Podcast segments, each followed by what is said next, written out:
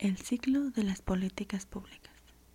Las políticas públicas pasan por un ciclo que inicia cuando el gobierno detecta un problema que merece su atención y termina con la evaluación de los resultados obtenidos. Algunos autores, como Aguilar 2014 y Roth 2014, exponen el ciclo de las políticas públicas teniendo algunas variaciones en sus aportaciones. Sin embargo, concluyen en clasificar este ciclo en cinco fases las cuales son interdependientes. Enseguida se describen cada una de las fases del ciclo. Primero, definición del problema. En esta fase se advierte al gobierno que un problema requiere de su atención y él decide si actuará o no. Definir un problema significa que ha sido percibido por los diferentes actores involucrados. Esta construcción del problema debe pasar por tres fases. En primer lugar, se necesita que exista una transformación en la vida cotidiana de los individuos originada por cambios sociales que afectan de forma diferente a los grupos sociales. Segundo, este cambio en los individuos es el que genera una tensión y en ese momento se percibe una situación problemática.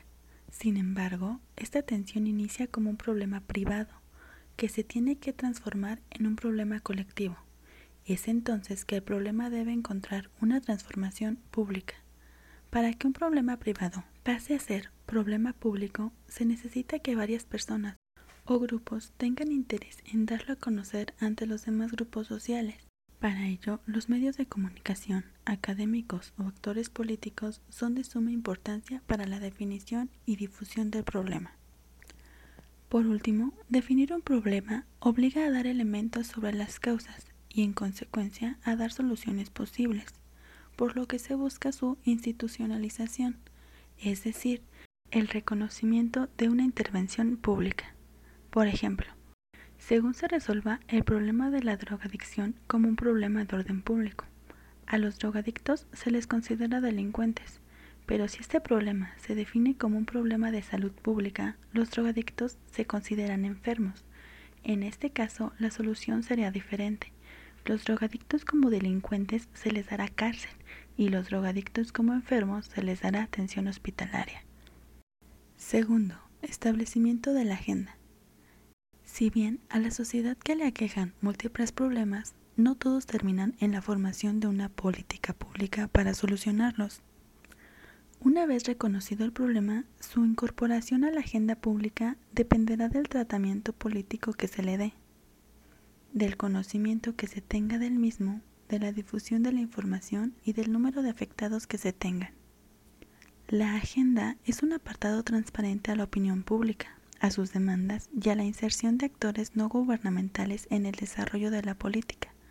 De igual forma, es un apartado que mantiene interrelacionados los diferentes niveles de gobierno, municipal, estatal y federal, y entre los tres poderes legislativo, ejecutivo y judicial.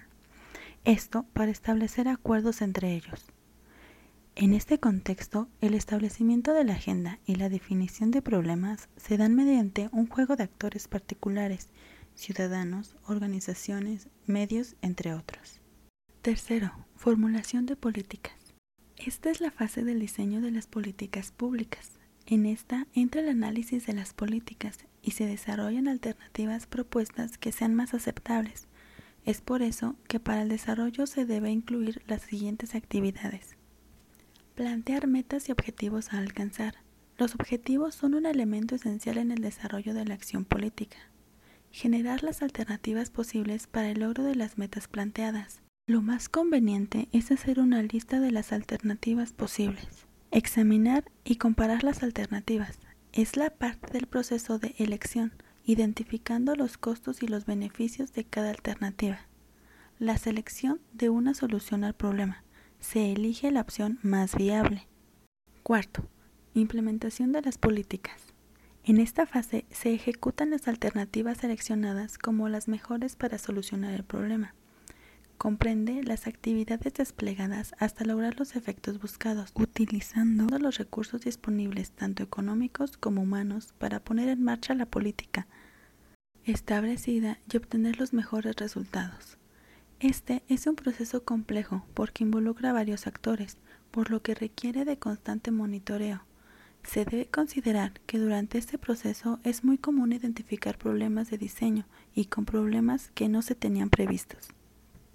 Quinto, evaluación de las políticas. Esta es la fase fundamental del proceso. Aquí se evalúa en qué forma se han logrado los objetivos de la política pública. Esto sirve para retroalimentar el proceso y determinar sus resultados y efectos. Y de ser necesario, reestructurar la definición del problema si no se obtuvieron los resultados esperados. El tema de evaluación es un tema controversial en su discusión. En esta fase en la que se ve si la política en cuestión se legitima o no, es decir, si se aprueba la acción gubernamental. Aquí se encuentran los dos componentes del campo de las políticas. Por una parte, la necesidad de tener claro si las elecciones fueron las correctas y si los impactos fueron los esperados. Y por otra parte, si para los afectados el programa es exitoso o no, y si éste permite lograr el bienestar común.